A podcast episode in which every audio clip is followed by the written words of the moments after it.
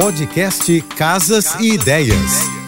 Dicas de arquitetura e design para decorar sua casa com Manu Miller. Hoje, nosso papo é sobre a energia que circula na nossa casa. Segundo o Feng Shui, o banheiro está diretamente relacionado à saúde e prosperidade do lar. Energeticamente falando, ele funciona como um grande ralo, podendo sugar toda a energia que circula nos ambientes para fora dela. É considerado ladrão de energia vital de um imóvel. Então, para evitar o roubo de energia, o Feng Shui aconselha não deixar os banheiros com as portas abertas, sempre abaixar a tampa da privada na hora da descarga, manter o banheiro sempre limpo, manter a manutenção em dia, porque vazamentos, mofo, infiltrações são problemas que afetam a energia e deixar o ralo do chão sempre coberto, abrir somente quando necessário. É isso. Nos encontramos na semana que vem. Beijos e um excelente final de semana. Você ouviu o podcast Casas e Ideias. Dicas de arquitetura e design para decorar sua casa com Manu Miller.